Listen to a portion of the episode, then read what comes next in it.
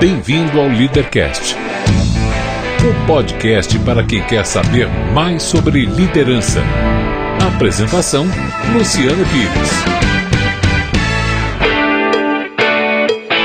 Bom dia, boa tarde, boa noite, bem-vindo, bem-vinda a mais um Leadercast, o podcast que trata de liderança e empreendedorismo com gente que faz acontecer. Este não é um programa de entrevistas, não tem perguntas programadas e nem roteiro definido. É um bate-papo informal, com gente que faz acontecer, que vai para lugares onde nem eu nem meu convidado imaginamos. O Leadercast é lançado por temporadas, às quais os assinantes da Confraria Café Brasil têm livre acesso. Os não assinantes receberão a primeira parte dos programas de forma gratuita semanalmente. Saiba mais acessando www.portalcafebrasil.com.br. Hoje converso com Paula Miralha, uma das fundadoras do jornal Nexo. Falamos especialmente de como a imprensa vem mudando com as novas tecnologias e sobre o projeto do Nexo, um jornal que nasceu digital e está experimentando novas formas de monetização que serão o futuro da imprensa. Muito bem, mais um Leadercast. Hoje é um daqueles programas que eu adoro. Aliás, eu gosto de todos, mas tem alguns que eu gosto em especial porque eles abordam segmentos da sociedade ou áreas de atuação que tem tudo a ver com aquilo que eu, que eu amo fazer, né? E hoje não vai ser diferente, hoje nós vamos falar um pouco de mídia, especialmente das novas mídias que estão por aí. E a minha convidada aqui hoje eu encontrei porque eu sou leitor compulsivo, acabei entrando em contato com eles, aliás, minto, uma amiga minha que trabalha com eles me escreveu, olha, eu estou trabalhando aqui, eu falei, ah não, você vai me fazer a ponte e eu vou, eu vou fazer esse convite. Então, já agradeço a Raíssa aqui, né, por ela ter feito essa, essa ponte. Começa o programa com três perguntas que são fundamentais, que você precisa pensar muito para responder. Cuidado, hein? Preciso saber seu nome, sua idade e o que é que você faz.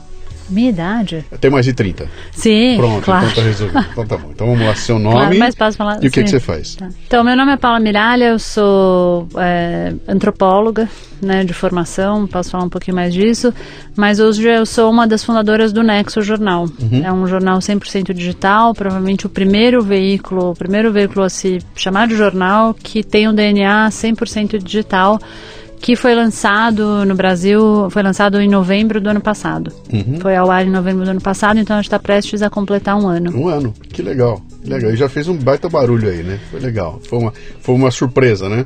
É, Até porque a gente vê em. Muito do que a gente vê aí são, são transições, então são jornais que vêm do modelo antigo para o modelo novo, são tentando desesperadamente fazer uma transição para o digital, combinando ainda dois modelos antigos, e vocês entraram de cara no Somos Digitais desde o momento em que eu vou escolher o lugar onde eu vou trabalhar, né? Foi assim? É, a gente, na verdade, assim, acho que tem, teve um processo aí de formulação, quando a gente decidiu, né, o, a gente, eu tenho dois sócios no Nexo, a Renata Rise e o Conrado Corsaletti, é, que são os outros fundadores, né, junto comigo, e quando a gente decidiu, começou a pensar no projeto do Nexo, a ideia era, assim, sempre começou, né, como um projeto integralmente digital. E acho que eu posso, acho que isso se explica de várias maneiras, acho que tem uma frente aí que é, é enfim, a natureza do jornalismo que vem sendo produzido hoje e o que o, digi- o digital viabiliza. Então, você tem hoje, quer dizer, no Brasil, mas também muito fora do Brasil, isso fora do Brasil foi uma reflexão que começou há algum tempo, essa transição de veículos tradicionais, inclusive, para o universo digital. Então, você tem jornais como o New York Times, o Guardian, que fizeram um investimento grande aí para se pensar nessa versão digital, sem abandonar o papel, mas como é que eles iam lidar com as possibilidades que estão colocadas aí é, no mundo digital, enfim, você, o que, que você pode fazer estando também produzindo conteúdo é, para a internet. E essa é uma reflexão que começou a acontecer no Brasil também.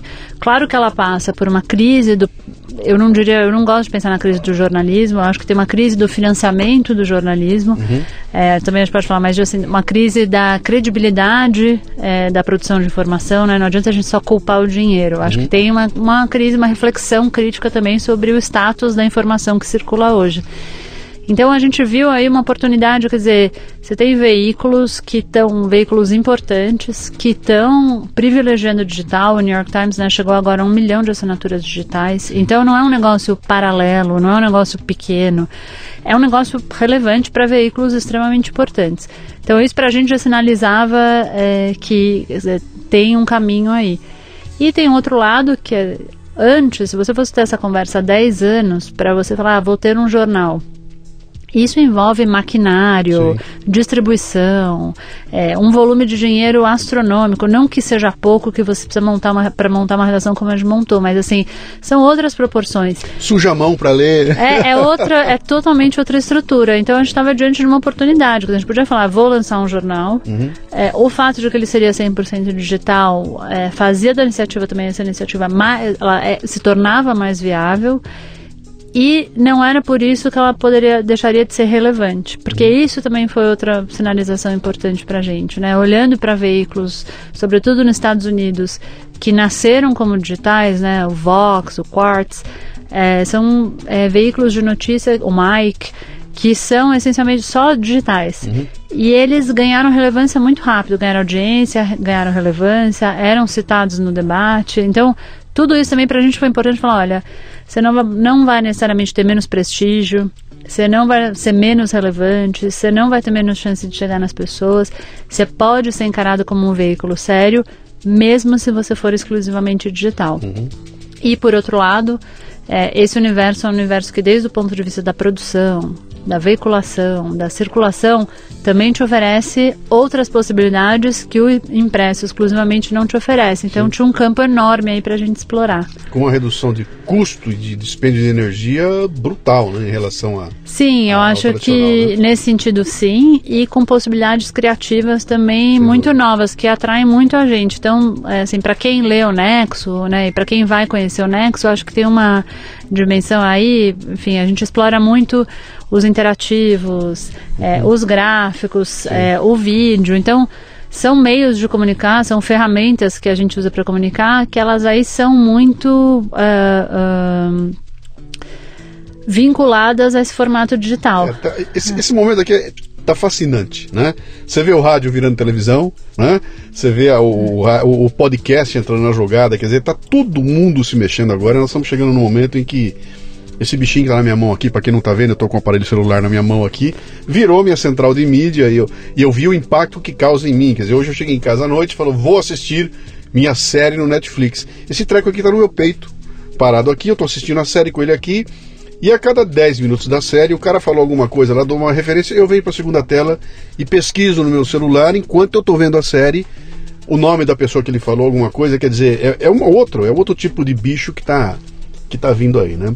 Paula, esse programa aqui é um programa que trata de empreendedorismo e, e liderança, né?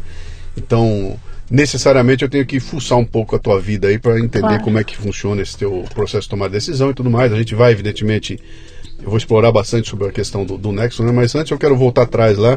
Tua formação, você falou que é antropóloga. Você é. nasceu onde? Interior, São Paulo? Eu nasci aqui em São Paulo. Paulista mesmo. É, cresci aqui, enfim, vivi a maior parte da minha vida aqui. Morei um pouco fora do Brasil. Onde? É, eu morei primeiro na... Bom, eu morei quando era criança, com a minha família inteira, morei na Nigéria. Morei em Lagos, na Nigéria, com a minha família inteira por conta do trabalho do meu pai. Anos? E eu foram dois anos. Não, anos 80? Ah, isso. Anos 80 isso, na Nigéria, em Lagos, na Nigéria. Exatamente. É, acho que isso foi super, eu vejo assim, tá, super importante para minha vida, dos meus irmãos, enfim, isso marcou bastante a nossa trajetória, inevitavelmente, né? Uhum. De uma maneira muito positiva. É, eu morei na França logo depois de ter me formado e morei no Canadá para trabalhar. Uhum. É, eu sou formada em Ciências Sociais e fiz um mestrado e um doutorado em Antropologia Social na USP. Então, eu estudei, fiquei estudando 10 anos. Mas desde assim, assim que eu terminei o mestrado, antropologia tem uma característica, né, de como disciplina que você tem que fazer pesquisa de campo. Sim. Então, eu fiz uma, um ano de pesquisa de campo durante o meu mestrado. Que Na tema? época, eu tema? estudava jovens em conflito com a lei. Então, eu fiz pesquisa na época ainda era FEBEM, não era Fundação Casa, Sim. era o complexo do Tatuapé. E eu fiz um ano de pesquisa de campo lá e para, enfim, o, o, jeito de fazer pesquisa, o jeito que eu encontrei de fazer pesquisa era fazer uma oficina de vídeo com os internos. Uhum. Então a gente fazia oficinas de vídeo, onde eles aprendiam a filmar, eles faziam programas jornalísticos, eles filmavam a festa junina, enfim. Era um exercício é, de criatividade que também me permitia ter uma interlocução maior e mais livre com eles do que simplesmente a observação. Legal. E foi um, enfim, uma experiência extremamente rica. Eu fiz também pesquisa de campo nas várias especiais da infância e da juventude, então acompanhei muitas audiências.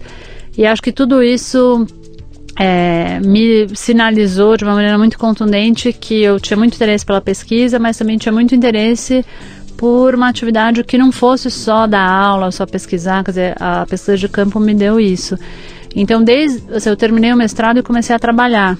É, e fiz o meu doutorado, é, boa parte dele trabalhando, o que não é muito comum, porque Sim. o doutorado exige, enfim, eu tive um tempo de me dedicar para as aulas, para os créditos, mas fiz o doutorado inteiro trabalhando e isso um pouco que já estava claro para mim que eu não ia, que a carreira acadêmica não era a carreira, enfim, não era o que eu queria fazer. O, o que, que era o trabalho? Eu, que que eu trabalhei primeiro numa ONG, eu era gerente de pesquisa de uma ONG, então sempre com um trabalho de pesquisa, é. mas depois passei a trabalhar mais com a, a, uma dimensão de formulação de política pública em algumas áreas. Então, é, ajudando os governos a pensar como eles vão resolver um problema, uhum. ou desenvolvendo um plano, uma estratégia para o governo. Isso também foi uma experiência riquíssima, porque... Contratada como uma consultora, é isso? Isso, mas por meio, quer dizer, essa, as, essas organizações onde eu trabalhava assessoravam okay. é, os governos. É, depois disso, eu dirigi uma organização, o Instituto das Nações Unidas, é, aqui no Brasil. Uhum. É, dirigi esse instituto por três anos, ou quatro anos, agora eu tô, não me acerto muito com as datas. É, e aí também, trabalhando com governos em distintos níveis, é, de diferentes partidos, a ideia era também estar é, tá próximo, quer dizer, poder trazer um conhecimento de diferentes especialistas para que os governos pudessem formular melhor as suas políticas de intervenção. Uhum. É, e depois disso fui dirigir uma organização internacional que, cuja sede era em Montreal, no Canadá, mas que trabalhava com países no mundo inteiro. Então, Austrália, África do Sul, a França, o próprio Canadá, né, o próprio governo do Canadá trabalhava muito com as Nações Unidas. Então, Fiquei lá por três anos também dirigindo essa organização. E, e o que, que, era? A organização é. do que, que era? Que então, chama International Center for the Prevention of Crime. É uma organização que assessorava governos a desenvolverem suas estratégias de prevenção ao crime é, e prevenção à violência. Você tá, então, você tá, tá, na ponta da onda. é, este é o momento para você usar todo o teu aprendizado. é, mas aí é assim, um trabalho que envolve uma série de, claro, você tem que ter um conhecimento específico, né, Sim. sobre o assunto mas você tem que ter uma sensibilidade. A gente trabalhava com regiões muito diferentes, então é muito diferente e ao mesmo tempo é muito parecido você trabalhar na América Central e você trabalhar com é, a cidade de Paris, uhum. de você estar tá lá trabalhando com o governo da Austrália e você organizar um, colóquio na África do Sul. Uhum. É, são realidades muito diferentes mas isso te dá, também te expõe é, a uma diversidade incrível. Então, acho que do ponto de vista da formação do repertório, enfim, do, do tô, é, é super interessante.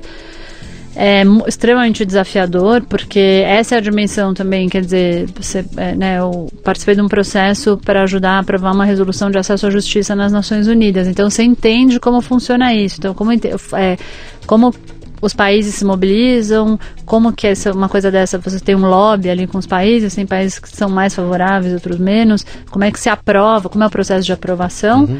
mas aí também tem a dimensão assim, do qual impacto que isso tem efetivamente. Uhum. E acho que esse foi um dos, do, uma das minhas motivações, que, que me fez, na, quando eu voltei para o Brasil, eu decidi voltar para o Brasil, é, que me fez perguntar o que, que eu quero fazer agora. Uhum. É, eu acho que tem, assim, é, tanto da minha parte como dos meus sócios, tem uma preocupação muito grande, assim, como é que a gente, assim, qual é o poder transformador da comunicação? Quer dizer, uhum. essa foi a nossa conclusão, mas assim, cada um por uma trajetória diferente, né? uhum. né?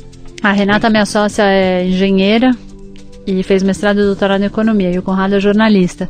Então, era essa nossa conversa, quer dizer, qual é o impacto que a comunicação pode ter do ponto de vista da transformação? vocês naturalmente concluíram que na comunicação era importante fazer alguma, alguma praticar ou fazer acontecer alguma coisa. né? Exatamente. Deixa eu explorar um pouquinho mais. Claro. aqui, quero- eu não vou perder essa chance de. Você lembra do We Are the World? A Claro, música claro. daquela época, aquele grande. Claro. tá? Então tem, tem um DVD dos 25 anos do We Are the World que ele, ele conta como é que foi a gravação, é maravilhoso todo. E no final do DVD tem três ou quatro extras ali. Um dos extras mostra o Harry Belafonte com outra pessoa que eu não me lembro quem era, mas também fazia parte do grupo. Que depois que eles gravaram a música, venderam milhões, etc e tal. E aquela intenção foi o seguinte: era uma gravação de uma música única, com gente do mundo inteiro ali, com os, melhores, os maiores artistas, para arrecadar fundos e acabar com a, ajudar a diminuir a fome na África, né? E quem liderou aquilo foi o Michael Jackson, então foi um negócio gigantesco lá, já fez 30 anos essa história toda. E no documentário que tem no final, o Harry Belafonte sai e acompanha o dinheiro até chegar no ponto. Então ele fala: Eu quero ver o resultado do que nós fizemos aqui. E é um documentário legal, porque ele viaja para a África, ele vai lá ver, e o final do documentário é chocante, porque ele conclui que não valeu, não adiantou nada. Ele falou, cara, se perdeu tudo no caminho, não tinha caminhão para trazer a comida, meteram a mão, roubaram o dinheiro.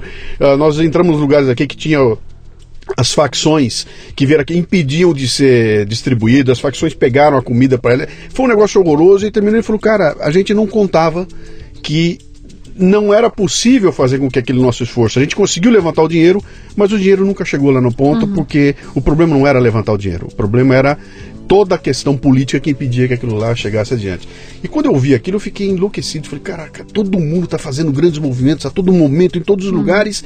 E se for assim, esse esforço gigantesco que a gente faz aqui, ó, vou doar água para não sei o quê, eu não sei se a água chega lá, ela se perde no caminho, né? E você falando aqui, você me acendeu essa luzinha aqui para te fazer uma pergunta, que você que já viveu todos esses ambientes aí. Ah, a política pode tudo? Você consegue tudo com política?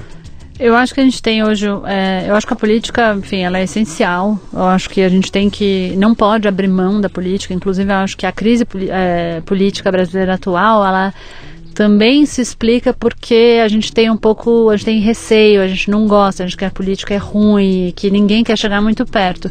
E eu acho que a gente está no momento de fazer um movimento contrário. A gente precisa se apropriar dos espaços de discussão, de formulação e de realização. Não tem como, né? A gente vive uma democracia, a gente tem nossos representantes no legislativo, no executivo. Se a gente não souber quem está lá, Sim. se a gente tiver consciência disso e disputar isso também, eu acho que assim, não acho, não vejo outra saída. O que eu acho que a gente tem hoje é que você tem uma sociedade civil que está muito mais organizada. Então, se tem organizações, você tem movimentos. A gente viu, quer dizer, quem foi para a rua.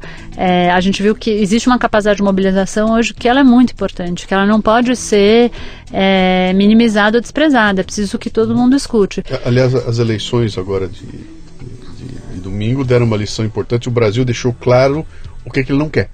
A gente não sabe direito o que ele quer ainda, mas ele deixou muito claro: olha, não queremos. É, eu acho que a gente tem movi- é, múltiplos movimentos aí, né, no, é, no resultado dessas eleições. Eu acho que a gente tem respostas contundentes para algumas coisas. Se a, a gente, acho que a gente tem leituras também interessantes, quer dizer, quando você acha que, enfim, é, você tem é, novas, novas expressões surgindo, que eu acho que é importante também. Então, é, eu acho que o que a gente tem hoje não é de hoje, né? Há alguns anos você tem uma sociedade civil que está muito, muito mais mobilizada.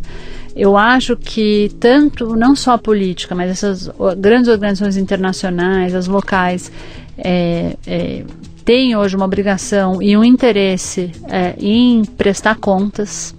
É um interesse muito maior em prestar contas. Porque hoje, quer dizer, se você faz uma doação para uma organização, ela, ela tem o interesse de que você saiba onde aquele dinheiro foi parar e qual é o impacto que ele teve. Porque isso, eh, os gestores dessas organizações, hoje eles têm muita clareza. É isso que vai fazer com que você volte. Né? Você pode até fazer uma doação uma vez, você ficou ali, se comoveu, gostou daquela história, faz uma doação. Se você é capaz de ver o impacto que aquilo teve, é certeza que você vai voltar. Então tem um interesse muito maior hoje é, des- dessas organizações em conseguir mostrar é, o impacto E- é, isso a gente que elas têm. comunicação, né? Claro, Isso eu acho que isso é uma outra. A gente tem hoje, enfim, tem organizações que têm, trabalham com temáticas super delicadas e que estão aprendendo isso. Quer dizer, não basta só você fazer a melhor pesquisa, fazer a melhor intervenção. Se você não é capaz de mobilizar, é, né, e a gente tem aí, por exemplo, as campanhas de prevenção ao HIV, Sim. elas foram muito bem sucedidas nesse sentido, né? Porque elas passaram também por uma reflexão de com quem que a gente está falando, qual a mensagem que a gente quer passar, como é que a gente fala do assunto sem reforçar determinados preconceitos. Acho que é um bom, no caso do Brasil, do Brasil, acho que é um bom exemplo, quer dizer, passou por todas essas reflexões. A comunicação nesse caso é fundamental. É, eu acho que hoje a gente tem também uma outra, um outro desafio aí que a gente passou por um momento, a gente vive até hoje um momento onde a possibilidade, do- a possibilidade do diálogo ela está um pouco sequestrada, né? A gente está no momento onde as pessoas estão defendendo Confronto, muito suas bandeiras, confronto, tem muito pouco espaço para o diálogo, acho que tem pouco espaço para você considerar o outro interlocutor legítimo. Então, assim, eu vou entrar nessa conversa assumindo que a outra pessoa talvez pode falar coisas que eu não concordo, mas talvez eu aprenda com ela, talvez ela me convença. Eu acho que a gente está, assim, tem pouco espaço para isso hoje. E a gente está num momento onde a gente precisa muito conversar. E isso parece ingênuo, mas eu acho que é um momento onde precisa haver o diálogo. A gente precisa fazer algumas concessões. Claro que a gente tem limite em relação a essas concessões. É, né, tem coisas das quais eu não abro mão. Mas tem as coisas que eu quero escutar o outro, quer dizer, é, e quero entender por que, que ele vê o mundo daquele jeito.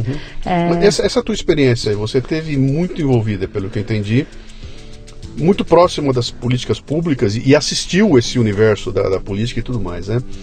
Ah, como, é que você, como é que você vê o, o, o, o Estado, a capacidade que o Estado tem de, de, de- Que tamanho tem que ter o Estado? Ah, eu acho que essa é uma resposta, assim, não existe uma resposta é, é, única, né? A gente tem versões diferentes ao redor do mundo. Eu acho que o Estado ele tem um papel importante na mediação das desigualdades, né? A gente, o, o Brasil precisa se reconhecer como um país profundamente desigual. Acho que a gente é, vive isso e, e vive isso no nosso cotidiano Sim. e às vezes de uma maneira muito perversa, porque a gente está tão exposto a isso que a gente acaba criando uma defesa, para fingir que isso não existe, né? Eu sempre, eu- um exemplo bom é isso, quer dizer, bom, um exemplo triste, mas muito contundente nesse sentido. O Brasil tem 50 mil homicídios por ano. Sim.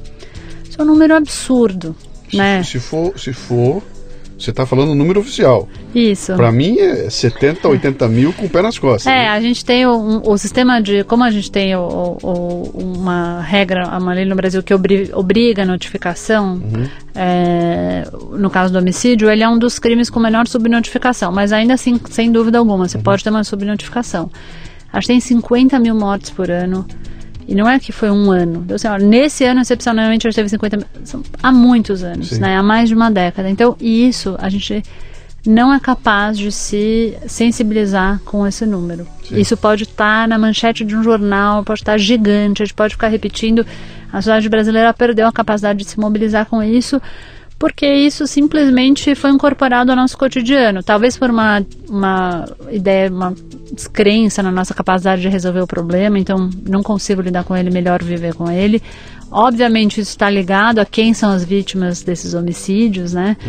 É, porque a gente, enfim, se a gente tivesse moradores do cen dos centros da cidade, se isso fosse, eu acho que brancos, né, talvez isso tivesse uma outra resposta do poder público, mas as principais vítimas dos homicídios hoje são os jovens, negros, moradores das periferias, então já é uma população segregada, que é segregada mais ainda por conta da violência, mas o fato é que a gente, como sociedade, perdeu a capacidade de, de se chocar com isso. Você não acha que tem É. aí um- um- uma responsabilidade gigantesca da mídia que não diz assim 50 mil mortos, vírgula, indigne-se, fique indignado, isso é um absurdo, isso não pode acontecer. Então, Virou Eu acho, eu acho que a nossa responsabilidade, isso é uma coisa, né, para falar um pouco das nossas, nossas estratégias do Nexo, eu acho que uma das provocações que a gente faz de maneira constante é esse assunto está muito martelado. Como é que a gente vai conseguir chegar é, no leitor? Então, a gente teve agora recentemente, por exemplo, o mapa da violência foi lançado. Essa é uma, uma publicação que é lançada todos os anos. Sim. A gente fez uma escolha, não vamos dar uma matéria, porque é mais uma matéria, sai uma matéria muito parecida todos os anos. E a pessoa ou não vai ler, ou vai ler e não vai se interessar. Qual é a maneira mais contundente da gente falar desse assunto? É um gráfico. Então vamos mostrar, porque assim, o gráfico ele dá uma materialidade para esses números. É, ele mostra a diferença entre os grupos sociais, então você está vendo ali, né? É uma coisa é, do ponto de vista visual muito forte. Então, acho que o, o, papel dos meios de comunicação nesse sentido é, eu acho que tem uh, vários aí, né? Questões às vezes que são questões importantes, mas acabam em segundo plano, negligenciadas porque elas não atraem tanta audiência. Então acho que assim tem que ter um compromisso de que mesmo que isso não necessariamente se traduz em mais audiência, para a gente é importante, para o Brasil é importante, para o debate público é importante, então a gente vai falar desse assunto e ser um pouco criativo nas formas, como é que a gente vai chegar nas pessoas, porque é, eu tenho certeza que as pessoas têm interesse sobre isso. A gente, isso é um lado muito positivo que a gente vem sentindo no Nexo. A gente está num momento muito especial as pessoas têm interesse em discutir o futuro do país. Uhum. Assim, as pessoas estão mobilizadas nesse sentido, as pessoas têm interesse em falar de tributação, elas têm interesse em falar sobre salário, elas têm interesse em falar sobre as políticas de redução de desigualdade, elas têm interesse em discutir os, o tamanho dos partidos políticos, o número dos partidos políticos tem um interesse muito grande pra, em pensar o futuro do país. A gente você tem que aproveitar isso. Você consegue ver que grupo é esse que quer discutir? Tem garotada aí? Tem, claro. Tem molecada? Tem, eu, tem isso, molecada de 15, 16, é, 17, 18? Eu acho que assim, me faz super otimista. É, nesse sentido, a gente estava passando por um momento muito difícil do país e eu, e eu tenho um lado meu que é extremamente otimista, porque eu vejo os leitores do Nexo são jovens, uhum. jovens que tiveram acesso ao ensino universitário no Brasil inteiro. Então não é uma coisa que está... É, restrita a um estado, uma cidade, outro estado. A gente tem gente do Brasil inteiro, é, muito bem formada, extremamente interessada, é, que quer ser ouvida. Então, assim, eu tô aqui, eu tenho uma opinião sobre as coisas, eu, te, eu quero debater e que está muito disposta a debater, né? Outro dia eu, eu achei muito é, curioso, assim, divertido e, e, assim, também muito positivo, né? A gente publicou um gráfico de tributação, um gráfico de imposto. É, e daí foi um leitor, escreveu lá, imposto é roubo, né? Fez um comentário. Foi outro leitor do Nexo, se deu o trabalho de entrar na página do Facebook do cara que escreveu isso, viu que ele tinha estudado numa universidade federal uhum. e foi lá e falou: Amigo, você estudou numa universidade pública, o imposto serve para pagar isso também. Eu acho essa uma discussão de altíssimo nível. Mas sem dúvida. É, então, assim, é um pouco assim: olha, talvez você não tenha se dado conta da lógica, mas eu me dei o trabalho de entender quem você uhum. é e vou te falar aqui meu ponto de vista.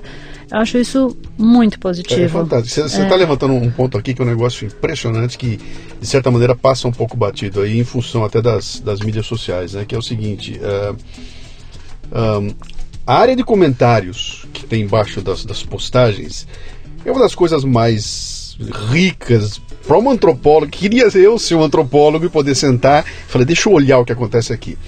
Porque se você vai no Facebook, é um horror. O Facebook você bota um post legal, entra um cara com uma, uma, um comentário legal, o segundo, o terceiro entra um hater, destrói aquilo tudo e acabou. Ele destrói o comentário todo. Então, a, aquela discussão que começou a, a ser legal, ela desaparece porque o hater entrou ali, sujou aquilo tudo. Então, o Facebook é incontrolável, é impossível você controlar isso aí lá, está tudo aberto. Né?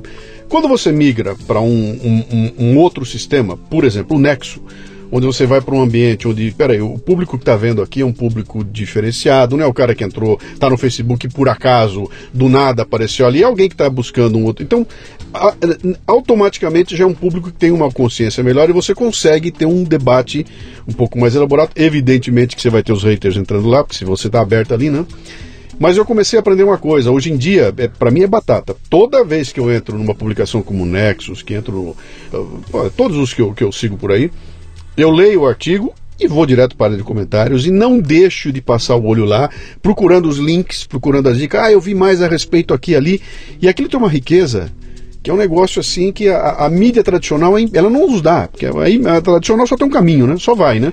Ela vai e você só vai ver a carta do leitor na edição seguinte, que vem pouquíssima coisa é selecionada. No nosso caso aqui que trabalhamos com a mídia uh, uh, na internet, essa riqueza dos comentários dos leitores começa a compor uma coisa muito maior do que aquilo que eu faço, o claro. que vocês fazem, né? Claro. Quer dizer, o Nexo cumpre um papel e aí os leitores entram embaixo e ampliam aquilo de uma forma maravilhosa. Quer dizer, pontos de vista diferentes, um debate correndo ali embaixo, até entrar o hater e, e, ou ele é expulso, né? Como entra um cara, como você falou aqui agora, cara, não é nada disso, entendo por ali.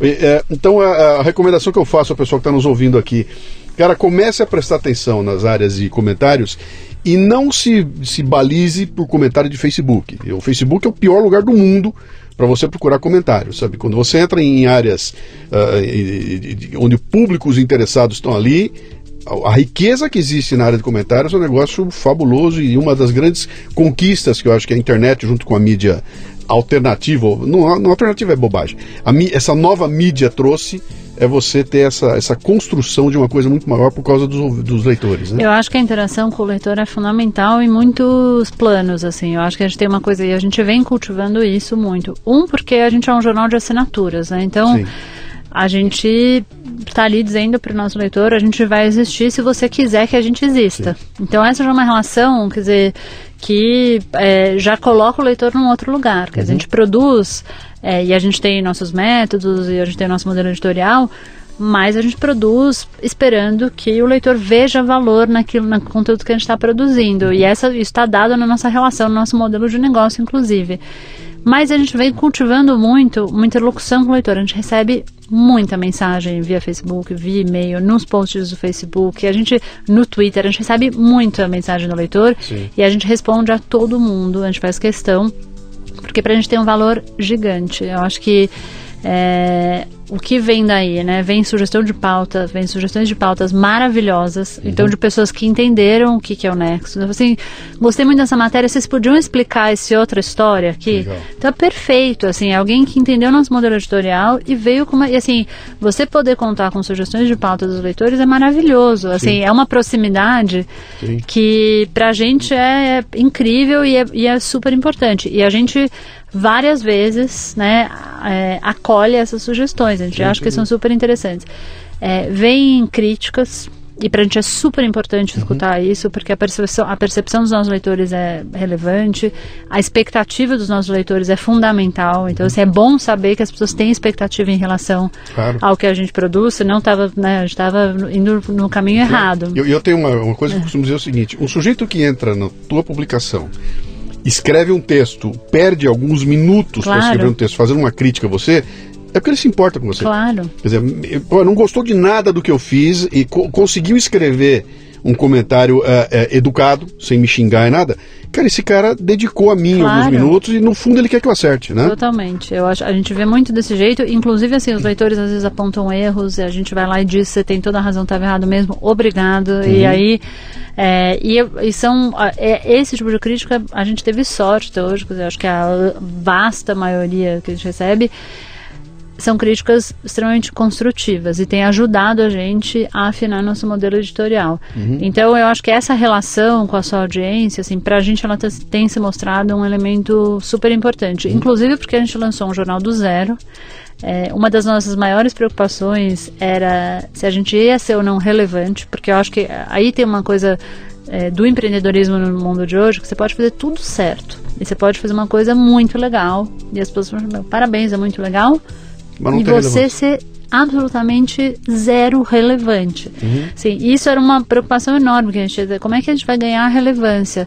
É, e é um desafio mesmo, porque e eu acho que isso hoje tem uma confusão pelo menos na minha perspectiva, quer dizer, audiência não é necessariamente relevância. Então, sim, é, eu acho que isso precisa, assim, é, a gente precisa ter mais clareza sobre isso, uhum. porque às vezes quando isso se confunde, aí é que você começa a ser, e você é pautado exclusivamente pelo desejo de ter ou a necessidade de ter mais audiência, uhum. aí eu acho que você perde um pouco o compromisso com o conteúdo que você está produzindo. Eu chamo isso de síndrome do Faustão entendeu? O programa dele tem que ter 35 milhões de pessoas assistindo.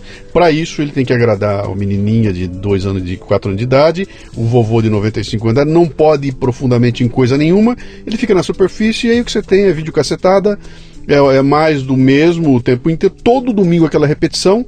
E quando você olha para aquilo, fala, cara, o que é que se ganha com isso, além de do entretenimento pelo entretenimento? Quer dizer, a, a, existe alguma mudança sendo praticada lá, né? É, o pessoal até me questiona bastante, né? Pô, deixa eu olhar. Eu falo, cara, eu, eu não estou nem um pouco preocupado com o tamanho da minha audiência. Eu estou preocupado com a qualidade que ela tem. Claro. Entendeu? Se eu tenho uma audiência pequena, mas que vem me demandar e que me enche o saco e me obriga a melhorar cada vez mais, todo mundo está crescendo, eu junto com eles, né? É, não, eu acho que assim, a gente tem que dar crédito ao leitor. Uhum. Eu acho que assim, essa ideia de que as pessoas. É, porque tem muitas coisas, ah, hoje a gente disputa o tempo das pessoas com vídeo de gatinho, com não sei o que lá. Realmente, eu acho que o tempo é limitado, o dia tem 24 horas, se a pessoa está lendo a sua coisa, ela está deixando de ler a de alguém. Sim. Agora, eu acredito muito que os leitores e as leitoras, eles têm muitos critérios para fazer essa seleção. Uhum. Então, obviamente, a pessoa não acha que ao estar olhando um vídeo de gatinho, ela já se sentiu contemplada do ponto de vista da notícia. Uhum. Então, essas coisas você não compete diretamente. Então, eu acredito muito em a gente dar crédito é, ao leitor, à leitora. As pessoas são capazes, elas têm totalmente o discernimento de saber é, o que, que elas querem consumir é, como conteúdo e como notícia. Uhum. É, e isso a gente também vê de uma maneira bastante explícita é, no, na audiência do Nexo. É, que é o que nos permite fazer, quer dizer, conteúdos mais sérios, conteúdos às vezes mais lúdicos, ou pensar é. nos formatos que a gente quer usar, né? A gente fez um é, no meio, talvez, enfim, é difícil falar no ápice da crise política, porque esse ápice vai sempre. é... Eu tenho medo do amanhã. Né? É, assim, é uma coisa que assim, a gente, enfim, mas o fato é que a gente fez um quiz que era acontecer em Brasília ou em House of Cards ou nos dois. É, e esse quiz, assim, a ideia foi, bom, vamos usar um formato que é um pouco mais lúdico, que é o, o quiz era super desafiador, super desafiador, porque era muito difícil, e essa era a sacada do quiz que poderia ter. Você não sabe dizer se aconteceu em Brasília, se aconteceu em House of Cards, e alguns episódios aconteceram nos, nos dois. dois. Então, é, é aí, para além da brincadeira do quiz, para além de evocar a sua memória é, de séries ou evocar a sua memória em relação aos últimos acontecimentos no Brasil, tinha uma mensagem muito contundente, que era, olha, a gente está vivendo um momento político onde o que aconteceu aconteceu também num, uh, na ficção. Uhum. Então tinha uma mensagem aí que também era uma mensagem importante. Era um outro jeito de tratar é, um, um, um, enfim, uma narrativa política. E o quiz foi um sucesso, uhum. enfim, inclusive o, estava num teaser do House of Cards. O próprio Doug falou, fiquei sabendo, oi Bra Brasil, fiquei sabendo que vocês tiveram, fizeram um quiz do House Legal. of Cards, enfim teve uma super repercussão para a gente, acho, mas foi assim, é, essa maneira de pensar, bom, acho que tem as matérias sobre a Lava Jato, acho que tem as matérias sobre mas a gente também tem uma possibilidade de tratar o assunto de outra maneira. Uhum. É, e isso é, é, pensado também um pouco assim nas, em relação às expectativas que a nossa audiência tem com o conteúdo que a gente então, produz. Então, Paula, você quando você me fala desse quiz, você está pegando um, um extrato da audiência que é, é uma coisa assim extremamente refinada. Quer dizer, é o sujeito que assina o teu jornal, que assiste, é, não é nem TV a cabo, é que ele assiste Netflix, ou seja, Sim. ele paga a assinatura da, da Netflix. É, é, é, alguém muito muito qualificado, né? Está numa qualificação bastante diferenciada, né? Uh, como é que vocês veem essa, essa, essa necessidade ou interesse que vocês têm, eu não sei até onde vai isso aí, de você conseguir ampliar essa, esse teu alcance para outro nível de, de, de, pessoas que não têm um acesso tão fácil como esse. Peguei o celular aqui, entrei e vi, mas ela tá, não tem dinheiro para isso, não Sim. tem acesso, não tem internet, etc e tal. Como é que vocês. Estava no plano de vocês? Então, a gente tem, é, acho que um exemplo para começar a falar sobre isso, assim, acho que tem duas coisas que eu posso falar sobre isso. Uma, assim, agora a gente teve cobrindo nossa primeira eleição, né? E a gente ficou um pouco pensando, um pouco, pensou bastante sobre como cobrir uma eleição é, do ponto de vista nacional, né? Se colocar como um jornal digital nacional e não um jornal que está pensando só Rio São Paulo. Para a gente isso é extremamente importante. A gente tem uma audiência nacional. Como valorizar o fato que a gente é digital e como fazer isso promovendo uma interação grande é, com os nossos leitores. Então, assim, do, dois dados da nossa cobertura de eleições municipais agora, né? A gente fez um interativo com dados a gente fez uma parceria com o Centro de Estudos da Metrópole, que é um centro de pesquisa aqui no Brasil, em São Paulo. É, eles têm dados do Brasil inteiro, de gastos com as cidades, de é, é, ou como as cidades gastam, e todas as cidades do Brasil, os Sim. mais de 5 mil municípios. É, como, quanto a cidade gasta com educação, saúde, transporte. Então, hoje, se você entrar nesse interativo, não importa onde você viva no Brasil, você Sim. vai achar a sua cidade, você vai achar um relatório da sua cidade, como foram os gastos da sua cidade nos últimos anos. É um pouco assim um instrumento para você se informar é, antes de votar, fazer suas escolhas. E a gente fez aí um outro interativo com uma base de dados também nacional, que é um quiz. Você pode produzir um quiz para sua cidade. Você conhece a realidade da sua cidade.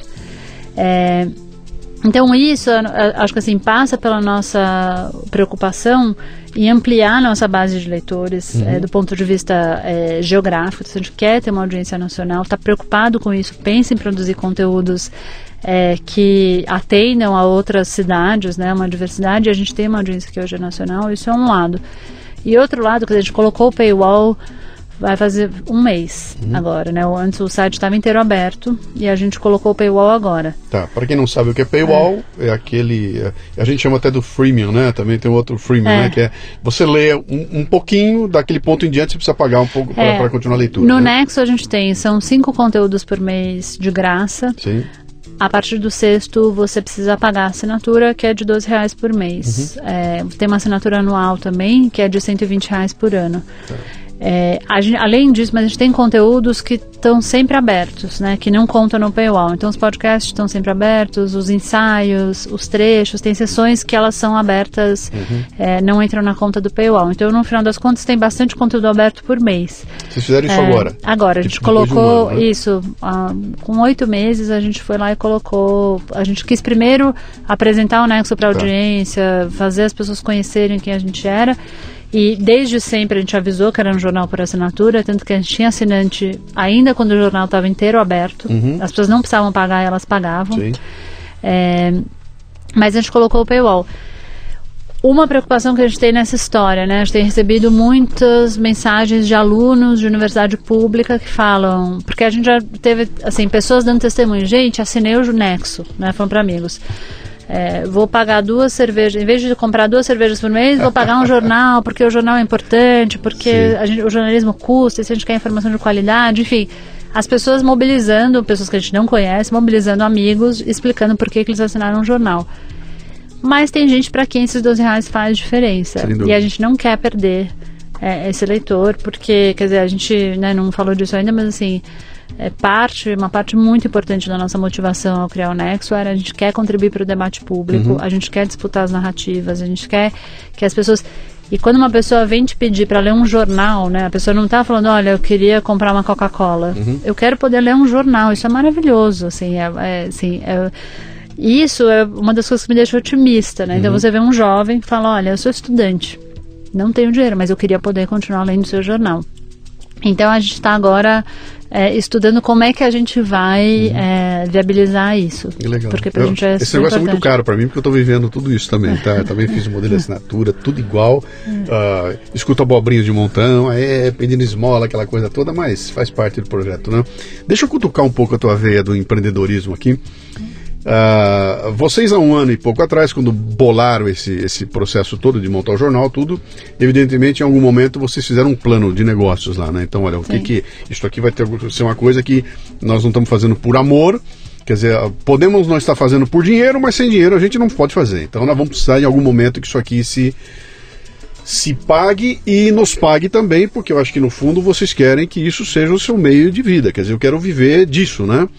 Ah, na hora de você desenhar um plano desse tipo, você não tinha um modelo aqui no Brasil que você falava, vou montar algo para ser igual a XYZ que deu certo, né? Você ia montar uma outra coisa. Acho até que você consegue até olhar os modelos lá de fora, New York Times tudo, mas a cultura brasileira é totalmente diversa da americana, então o que funcionou lá não vai funcionar aqui, né? Como é que vocês fizeram para sentar diante de uma mesa, botar um papel em branco na frente e, e- e- e- botar no papel um plano de negócios de uma coisa tão inovadora assim? É, eu, enfim, acho que a gente quando decidiu, então, vamos fazer isso, vamos fazer isso, ou, enfim, obviamente não foi um processo de um dia que a gente falou, então começou, a gente vai fazer isso. Um dado super importante dessa trajetória é que, assim, a gente estudou muito. A gente fez um mergulho, fez muita pesquisa. É, eu, eu falo para as pessoas que, em termos de curva de aprendizado, acho que, assim, eu posso dizer que eu aprendi tanto quanto aprendi fazendo um doutorado, assim, Uhum. em termos de quanto a gente estudou, foi ver modelos fora do Brasil, foi ver os modelos brasileiros, foi entender o mercado brasileiro, foi entender os mercados. Então a gente estudou muito. E eu acho que essa lição de casa ela foi fundamental para a gente. Não foi um processo curto. Né? A gente ficou um ano pensando no Nexo. Vocês três, os três, os Isso, três sócios. talvez, por- assim, claro, a Renata nessa época ainda não estava morando fora do Brasil, Uhum.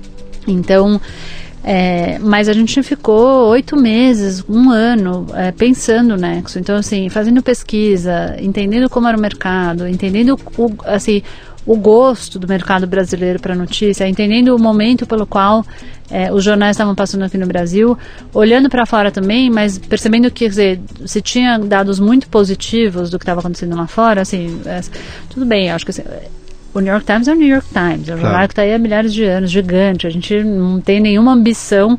Por outro lado, tinham elementos ali que eram super importantes para assim, como eles reorganizaram a redação e essa e o fato de que eles bateram nessa tecla muito, isso ficou. Então a, a redação do Nexo a gente tem uma produção acho que é extremamente colaborativa. Uhum. É, então acho que esse trabalho, assim, essa de pesquisa, de imersão mesmo, foi fundamental. Isso passou também por um trabalho de pesquisa, enfim, e compreensão do que era possível do ponto de vista é, financeiro, né? Porque acho que o desafio é como é que você monetiza uma coisa dessas. Sem dúvida. Que tamanho tem a redação hoje? O- o- A gente tem 28 pessoas na redação, Tá. mas com todo mundo, administrativo, Tá, tá. todo mundo. Tá. É, que não é grande para um jornal, é grande, é grande para uma startup. Sem dúvida. É, então, assim, é um, ter um investimento grande aí feito, mas que também para a gente, a gente ter essa clareza que, bom, se a gente quer se colocar como um jornal, tem que ser para valer. Uhum. Não dá para começar mais ou menos. A, a- a gente tem alguma chance se a gente começar é, de verdade. Tá, O dinheiro É. para esse início de investimento, você, cada um de vocês botou um pouco, É dos de algum sócios, lugar? não, é, é, são investimentos sócios, próprios. é. E a gente ah, aí passou também por uma compreensão importante do mercado, que estava passando por uma transição é, que é um pouco que está pautando aí a vida dos jornais, dos veículos de comunicação. Sim.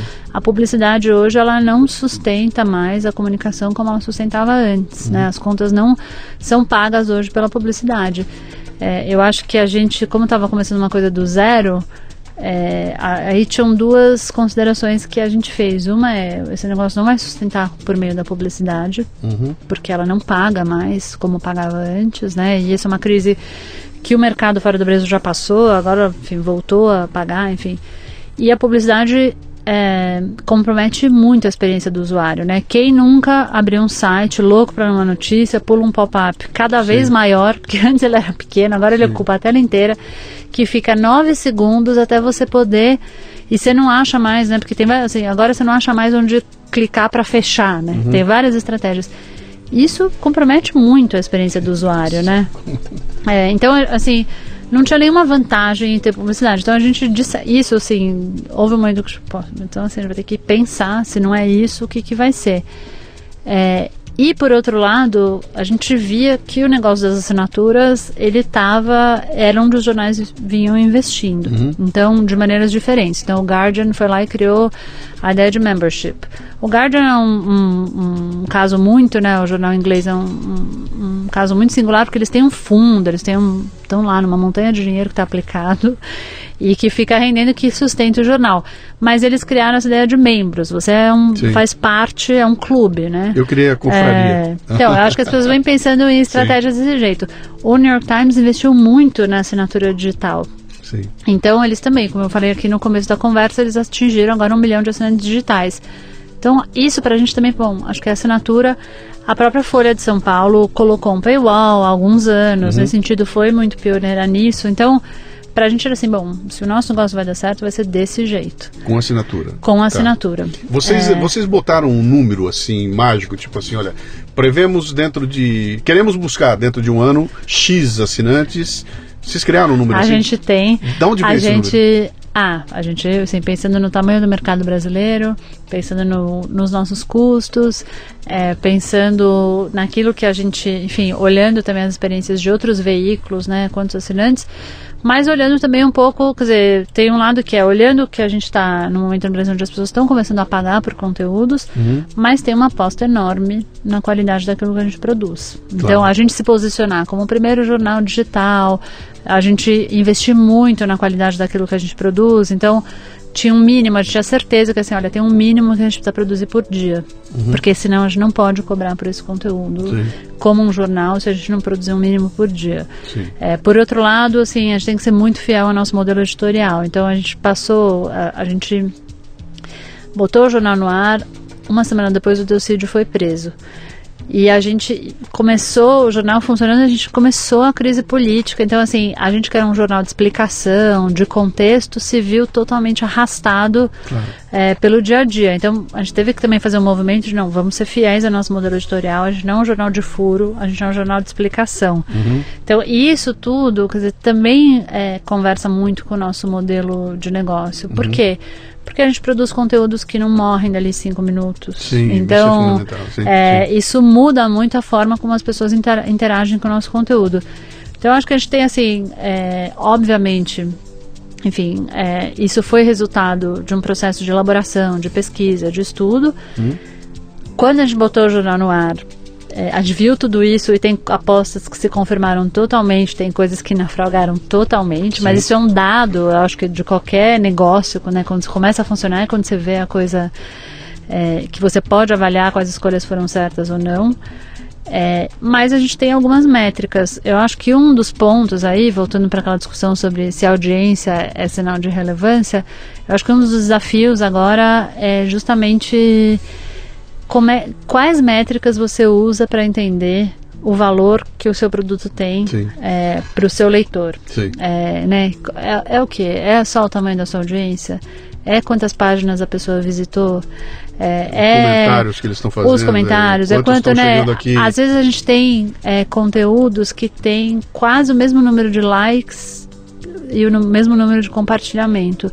Eu faço disso uma avaliação extremamente positiva, dúvida, entendeu? Porque isso é o que as pessoas falam no engajamento, que é essa coisa que às vezes é um pouco abstrata. É, são pessoas referendando o seu Uhum. Claro, conteúdo, claro. Gostei tanto é, que estou passando adiante e botando minha assinatura Exatamente, aqui, né? eu Tá. tô meu, colando minha imagem a Muito isso. legal. Então acho que. Deixa eu te fazer uma Claro. perguntinha aqui. É, ah, diga se você quiser, não precisa dizer, tá? Mas esse, número que vocês colocaram no final de um ano, se você não quiser me dizer o número, não precisa dizer, mas você pode me dizer um percentual. Vocês chegaram perto dele, conseguiram atingir, estão chegando lá, tão confortáveis com o que está acontecendo? Sim, de a gente está super feliz. A gente é, optou por não abrir esses números de audiência, de Tá. investimento. As pessoas tinham muita curiosidade, mas quanto dinheiro? Quanto dinheiro? A gente optou por não abrir, Uhum. é, inclusive porque a gente queria ter a tranquilidade de botar o negócio no ar. é, fazer funcionar, ver se ia funcionar, fazer os ajustes. Eu acho que tem uma parte, já vou responder a sua pergunta, mas acho que é uma parte, como esse é um pro- programa também que fala de empreendedorismo, Sim. tem uma parte pra gente que no Nexo, assim, eu vejo um valor enorme, que é a nossa possibilidade de experimentar é, de testar coisas. Então, a gente tem uma cadeia de tomada de decisão que é bem pequena. É, então a gente tem a possibilidade de mudar coisas muito rápido. Sim, isso é- é é, isso é muito bom e a gente vê o impacto disso. Eu, eu brinco com o pessoal do podcast. Eu falo, "Pai, falo, cara, semana que vem tem outro, cara. Se não deu certo nesse aqui, semana que vem a gente tenta outra vez e na outra outra vez e uma hora a gente acerta o caminho, né? É, e se você está atento, então assim, se você está olha, isso aqui funciona, isso aqui não funciona, vamos experimentar, tá, eu vi isso aqui num lugar, pode ser legal. A possibilidade de implementar isso sem que isso leve um mês e meio, porque daí isso já pode ser outra coisa Uhum. e Claro, tal, isso claro. é, é super importante para o nosso negócio. É, e eu acho que a outra coisa é essa possibilidade de experimentar sem ter uma única métrica de avaliação de resultado. Uhum. Porque às vezes você está ali obcecado, só eu vou fazer isso, isso tem que converter X assinantes, ou você tem money, que. money, money, money, money. Isso money. às vezes não é, assim, depende muito do momento. A gente tinha muita clareza que num primeiro momento pra gente era muito importante é, fazer o Nexo conhecido, ganhar audiência Uhum. e que ela fosse nacional. Mas vocês estão felizes com o número que vocês A gente está muito feliz Tá? com a audiência, está feliz com a resposta que a gente Legal. tem. Está feliz de, enfim, eh, do nosso conteúdo circular Uhum. em espaços muito diferentes. Então, assim, você tem perfis de pessoas que leem, compartilham as coisas do Nexo que são muito diferentes. Então, a gente está muito satisfeito com isso. Uhum. Eu acho que a gente tem um desafio agora que é ah, são as assinaturas. Então, a gente colocou Sim. o paywall há um mês Tá. e as pessoas estão assinando o Nexo. Quer dizer, antes do paywall, você dizia o seguinte: olha, se você gostou, assine, o que na verdade é praticamente uma doação, né? Faça uma doação, se gostou, não tem problema nenhum. No momento que você bota um paywall, agora é o seguinte, para ler mais, você isso. vai ter que assinar. Para né? você ter o conteúdo integral, você tem que assinar. A gente é um jornal que só se financia por isso. Então, para a Tá. gente existir, a gente precisa da sua assinatura. Quanto tempo faz que vocês botaram o paywall? Um mês. Deu um salto? Deu. Deu legal, um Assim, salto é, legal, importante. É importante. Eu acho que pra gente era importante a sinalização de que sem paywall a gente tinha assinantes, Sim. então pessoas que estão dispostas a apoiar um jornalismo, é, esse tipo de jornalismo que a gente produz, Sim. mas obviamente a gente queria ver se com paywall isso ia ter um impacto no número de assinaturas e teve. Sim. Então a gente também está satisfeito com isso. É, você está falando um negócio que para mim é, é ouro, né? É uma das razões de eu trazer você aqui, né? Que é essa questão toda de você reconhecer o valor que alguma coisa tem e contribuir para isso. Quer dizer, pô, se é muito legal, se eu tô curtindo, se eu gosto, por que, que eu não ajudo que esse negócio Claro. cresça? Porque quanto mais ele crescer, mais eu vou ganhar. E se tiver um milhão de assinantes, dando um milhão, você conseguir comprar tua Ferrari com esse dinheiro, que maravilha, cara. Porque quanto mais você crescer e mais forte você ficar, eu, como leitor aqui, mais eu vou ganhar com isso, né? É. E, e- só que essa, essa consciência ainda é uma coisa nova pro brasileiro. É, pra gente ter assim, é, uma coisa você- a gente fez uma aposta grande, tem um risco enorme envolvido e é muito legal ver que as pessoas percebem isso. Então, assim, a gente montou uma redação. é, outro dia eu dei uma palestra e, e as pessoas estavam comigo na palestra falando, ah, porque a precarização do jornalismo, né? Eu falei, olha, gente, então, tá, eu falei, gente, no Nexo todo mundo é contratado CLT. É, e as pessoas, não, assim, tem, é, é- é um pacote, assim, é um jeito de fazer que a gente está apostando e eu acho que é super importante, enfim, a, a comunicação disso. Quando a gente botou um, um, um vídeo falando, olha, a gente vai em breve colocar o paywall, a gente é um jornal por assinaturas, teve esse post, teve muita discussão entre as pessoas. Então, assim, pessoas sugerindo outro valor de assinatura, pessoas defendendo o valor que a gente tinha colocado, pessoas dizendo, gente, eles têm gente que tá. tra- esse é o trabalho deles. Como vocês esperam que eles se sustentem? Sim, de graça, né? É, então eu acho que essa é uma discussão que está rolando já no Brasil. Eu acho que as pessoas estão. é, e acho que isso dá uma certa autonomia para o leitor, para a leitora, de poder escolher aquilo que ele Claro. quer que exista. Claro. É, eu acho que pro, no jornalismo tem uma outra coisa que é importante, quer dizer, a gente está falando de um ecossistema, assim, o Nexo não se propõe a dar todas as notícias, a gente Claro. não tem estrutura para isso. Claro, claro. Você tem que reconhecer, olha, olha, o meu nicho está Isso. aqui, é aqui que eu vou atuar. Mas é essa, essa, essa, esse desenho que você está trazendo é um negócio que é, é- é fundamental, porque se todo mundo grita tanto com a questão de tem que ter liberdade, a imprensa tem que ser livre, não existe imprensa com mais capacidade de ser livre do que aquela que é financiada pelo assinante. Claro. Não tem nenhum grande patrocinador, não tem ninguém botando um dinheirão lá que você não pode falar do cara, etc e tal. Que aí é uma diferença fundamental que a gente vê para as mídias eh, tradicionais, né? Então, eu, eu vejo alguns pontos fantásticos ali quando eu começo a conversar com você. Primeiro, foi você, vocês colocarem em pé um negócio que nasce sem aquele custo fixo gigantesco de ter que botar um jornal impresso em papel, distribuído na rua, que, sei lá, deve ser 70% do custo hoje do jornal normal, deve ser esse volume de, de coisa. Quer dizer, você eliminou daí, tirou os intermediários e tudo mais. Esse é o primeiro ponto. Segundo ponto é você ter essa, essa relação com o teu, o, o teu leitor, que é, é o tempo de você publicar alguma coisa e o retorno vem imediatamente, você pode estabelecer um diálogo com ele, coisa que não existe na mídia tradicional e que de certa forma acho que tira você de um pedestal, né? Quer dizer, não é a poderosa Rede Globo que está lá fazendo, mas sou eu que estou aqui. E se você falar comigo, eu tenho voz. Você me escuta e eu escuto você, a gente conversa aqui. E eu sou capaz de chegar e falar muito obrigado pela dica que você me deu. A gente errou, nós vamos eh, controlar agora. Quer dizer, isso é isso é um sonho, né, para mim como leitor participar ali, né? Ah, o outro ponto importante que eu vejo nessa, nessa tua colocação é, é essa coisa do empreendedor, que é aquele maluco que começa um treco novo, e vocês não começaram pequeno, vocês, vocês estão com 28 pessoas, e uma paulada com CLT, então é o dobro da paulada, né? Ah, diante de um negócio totalmente incerto, quer dizer, será que vai dar certo? Isso eu não tenho a menor ideia se vai funcionar ou não, né? E vocês estão abrindo um caminho ah, bem legal. Eu fico super feliz de ver o teu sorriso aqui quando eu pergunto, tão satisfeito de você abrir o sorrisão? Estamos, né? Que legal, né? Fala uma coisa para mim aqui, eu quero tocar num, num outro tema que é, que é bastante é, perigoso até, né? Que é essa questão da editoria. A gente define, um, quer dizer, a gente, quem, quem tem dois neurônios e consegue pensar, define um jornal mais por aquilo que ele deixa de fora do que por aquilo que ele publica. Quer dizer, coisas que ele deixa de contar me definem quem é esse pessoal, a, a linha que ele está seguindo. Então, a, vamos voltar lá atrás. É a direita, a esquerda, é o conservador, é o liberal, etc. e tal. Então, o Brasil está pululando nesse momento. E você sabe que o Brasil é uma esculhambação, porque a direita daqui parece a esquerda, a esquerda está misturada. Tem, é uma zona que ninguém entendeu direito o que acontece ali, né? Mas isso começa a definir. Então eu, eu sei onde está a Folha, eu sei onde está o Estadão, eu sei onde está a Veja, eu sei onde está a Carta Capital, eu consigo entender o posicionamento de cada uma delas. Né?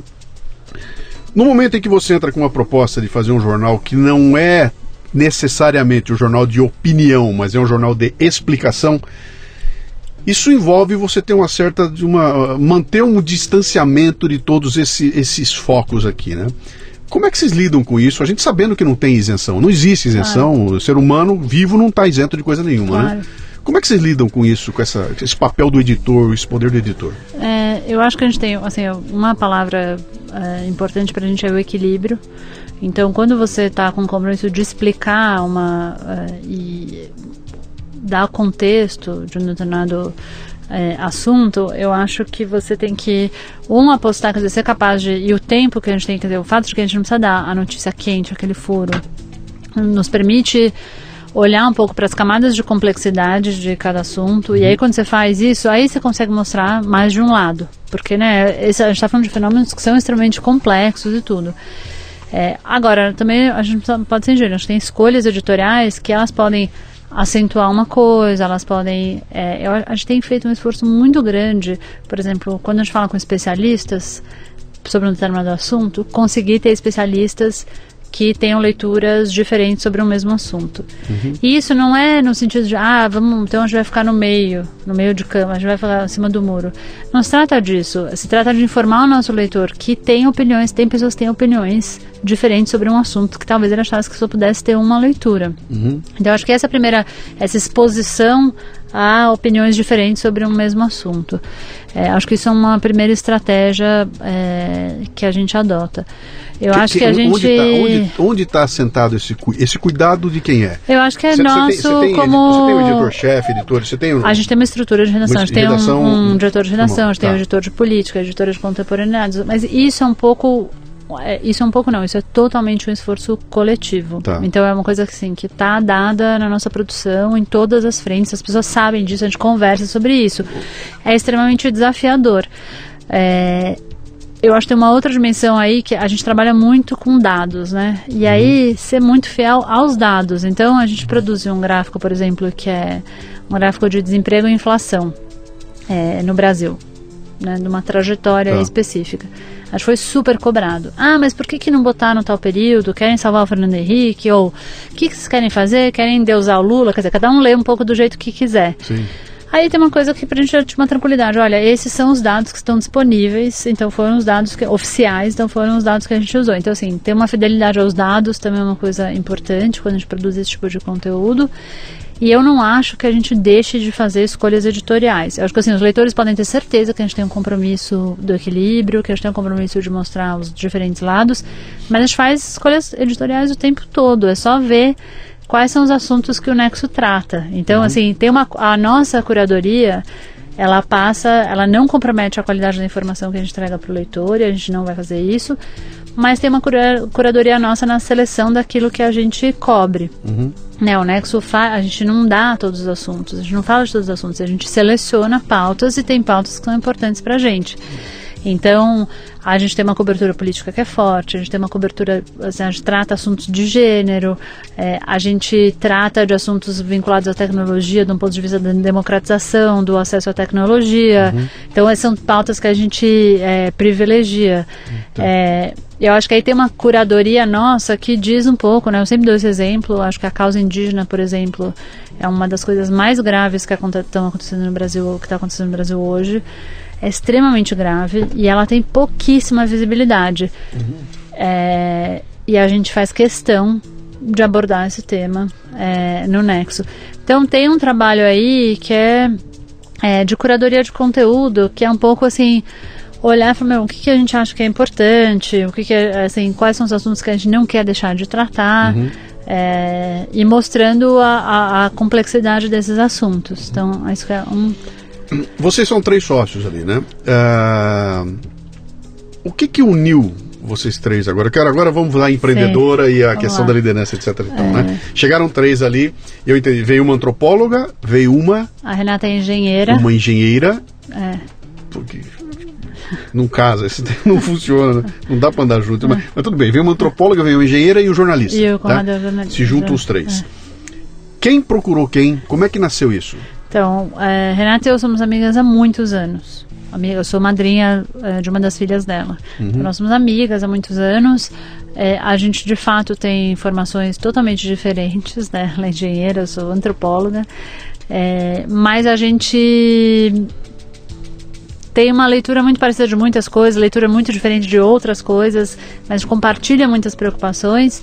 E eu fui procurar a Renata, eu tinha voltado para o Brasil e fui procurar a Renata para justamente conversar, tô com essa ideia, é, tô um pouco insatisfeita com assim, eu, é, voltar para o emprego agora, eu tô, quero pensar onde é a nossa possibilidade de impacto, né? E foi com, começar essa conversa com a Renata. Não havia um jornal, não havia comunicação não. Tinha, era coisa assim, produzir conteúdo, a gente, tá. tem, assim, a gente tem a possibilidade de alcançar pessoas, de, de, isso já estava dado, né? Quero fazer um, um, jornal, um veículo, não tinha essa clareza de um jornal. Uhum. Então fui procurar primeiro a Renata e a gente conversou muito sobre isso e então vamos nessa. E daí eu falei para ela, eu conheço a pessoa para a gente conversar, conheço o Conrado há muitos anos também uhum. é, e fui conversar com ele. Então, fui lá, e o Conrado estava trabalhando em algum lugar? O Conrado era editor de política do Estado de São Paulo. Tá, do Estadão? É, do Estadão. Tá. Vocês chegaram para então, ele com a então, ideia louca de. Eu falei, Conrado, e aí? Startup. A gente está pensando em abrir um jornal. Uhum. E, obviamente, isso é uma coisa que ele também, quer dizer, uma forma alternativa de produção de jornalismo é algo que ele também estava pensando já. Uhum. Então, por isso que isso também ecoou ali quando eu sentei para falar dessa ideia para ele pela primeira vez. Uhum. É, e daí ele e a Renata se conheceram, enfim, a gente começou a burilar, a pensar no nexo e, conjuntamente. E ele pulou pro barco, correndo Sim. todo o risco. Sim. Assim como muita gente da redação, a gente tem assim, uma equipe no Nexo que é incrível, uhum. é, que é, tem competências muito variadas, não tem, a gente não tem só jornalistas. Uhum. É, e a gente tem pessoas que vieram, é, várias, enfim, que vieram trabalhar no Nexo quando o jornal não existia. Então a gente estava num coworking que a gente alugou, teve a sorte de achar um coworking vazio, uhum. que estava sendo criado como um coworking, então era um espaço enorme, vazio. E a gente entrevistava as pessoas lá. E falava isso, a gente está abrindo um jornal, nananana, não existia nada. Sim. Então esse eu acho que, é assim, também pensando do ponto de vista do empreendedor, foi um dos nossos maiores desafios, que foi recrutar sem existir. Gente que vem pelo propósito. Isso. Então, não era então nem pela grana, não é isso? Assim, a, a gente estava, assim, uma das nossas preocupações nessa história era apresentar o projeto de uma maneira muito robusta, é, nos apresentar também, olha, eu fiz isso na vida, eu fiz isso naquilo, então assim, todo mundo ali tinha alguma credencial, então eu não estou pulando num barco com um monte de gente doida, uhum. É, com salário, contrato, enfim, tudo isso assim, porque a gente sabia que assim, as pessoas iam sair dos seus empregos então, para virem... E esse é um ponto que eu queria, que eu queria é. estressar um pouquinho mais, a gente já está é. chegando pro, pro final aqui, mas eu queria estressar é. só um pouquinho mais com você. Que puta responsabilidade você assume quando você monta um projeto Sim. desse? Os três malucos sentam, desenham um treco que eles não sabem se vai dar certo e começam a tirar pessoas do emprego para trazer para cá, para entrar nesse barco que eu não sei se vai afundar ou não, né? E aí? Como é que, como é que esse risco é É, é, é uma responsabilidade enorme mesmo. Eu acho que a gente. E talvez a gente tenha transmitido isso para as pessoas, assim, porque. Vocês falavam para o candidato, gente, mas para a gente era importante dar alguma, assim, a gente tem uma clareza, enfim, que a gente, assim, colocou um prazo de dois anos, no mínimo, para a tá. gente existir. A gente sabe que, assim, antes dos dois anos a gente não podia falar isso aqui não deu certo, isso aqui deu certo. Tá. Então, a gente tinha essa coisa que a gente fez uma conta é, e se deu o prazo de dois anos no mínimo é, para existir. Antes disso a gente não ia fechar as portas, né? Tá. É, então isso acho que dá uma, não diria tranquilidade, porque não é, assim, é um desafio cotidiano e abrir um jornal, assim, cada dia é um dia. Então, todo dia é um dia novo que você começa, tem que fazer acontecer e tudo. Mas é uma responsabilidade enorme também porque você coloca, e eu acho que assim, as pessoas que empreendem é, vivem isso. E eu, eu não, eu, assim, nem eu, nem a Renata, nem o Conrado, a gente.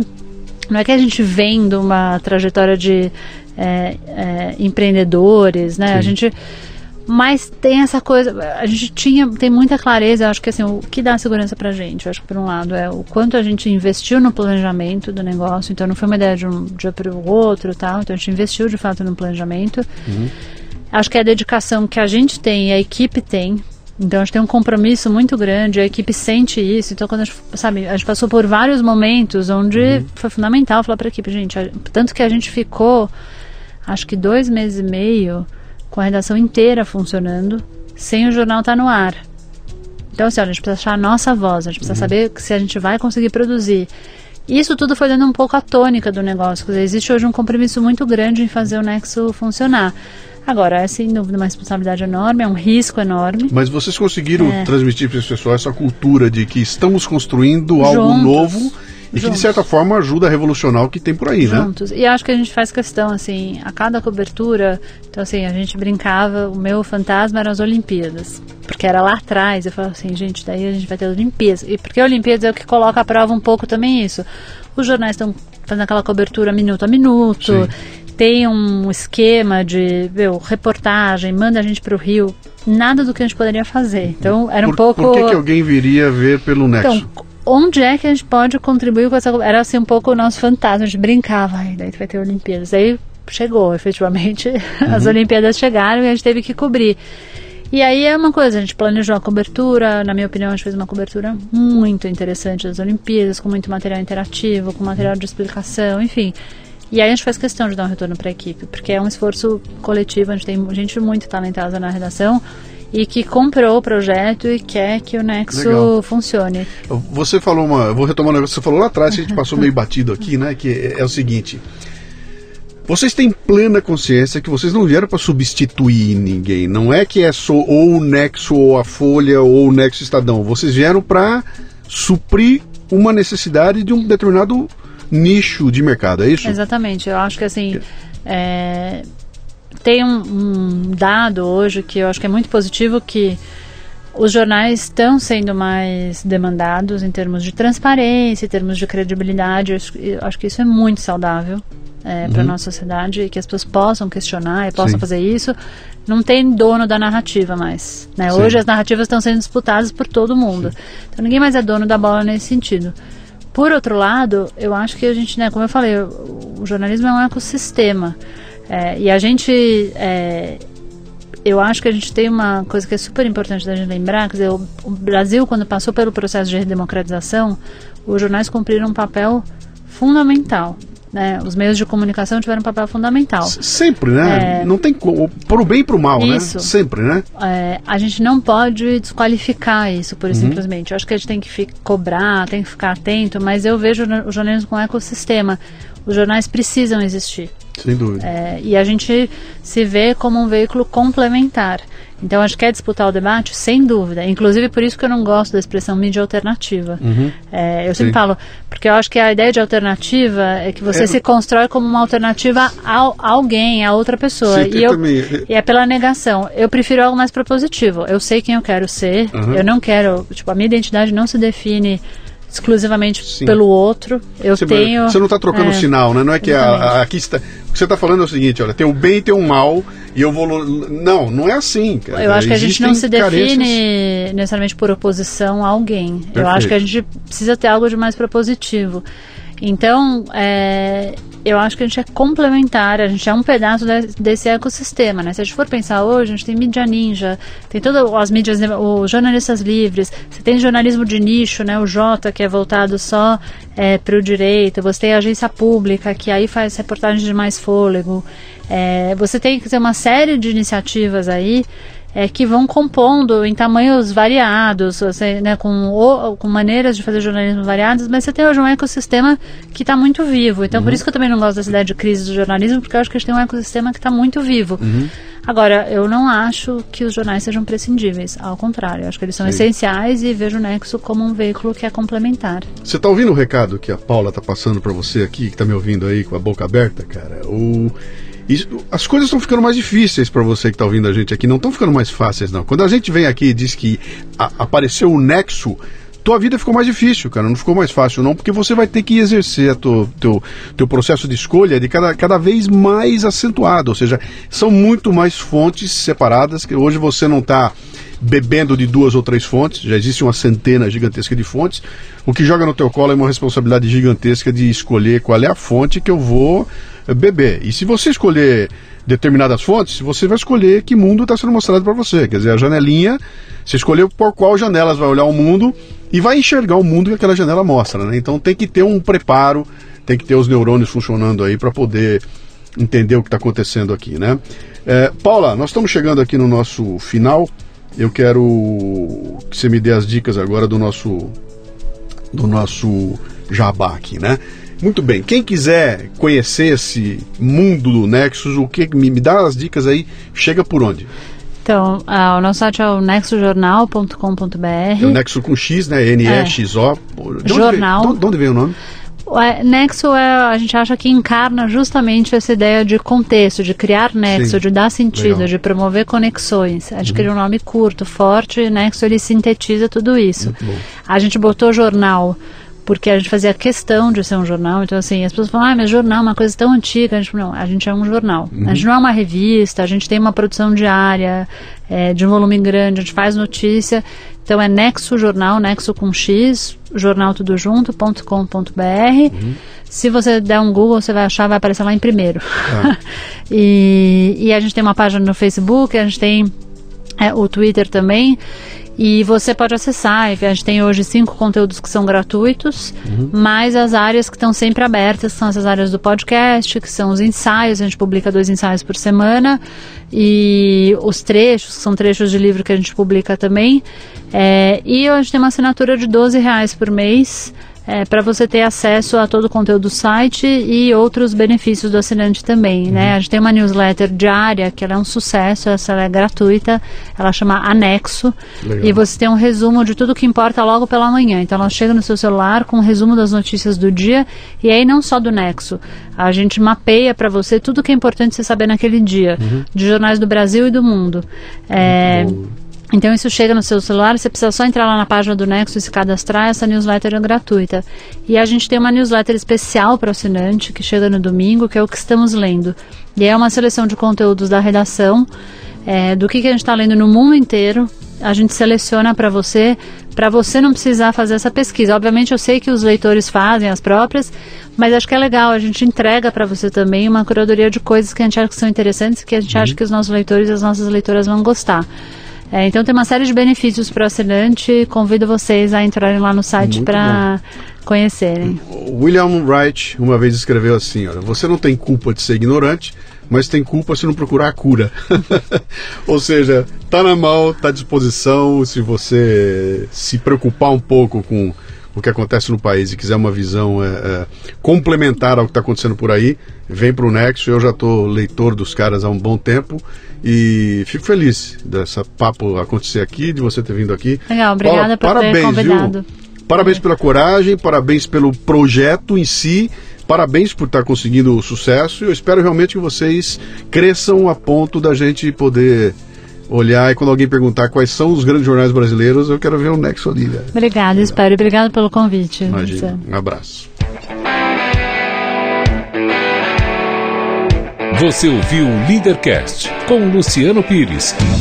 Mais uma isca intelectual do Café Brasil. Acompanhe os programas pelo portal cafebrasil.com.br.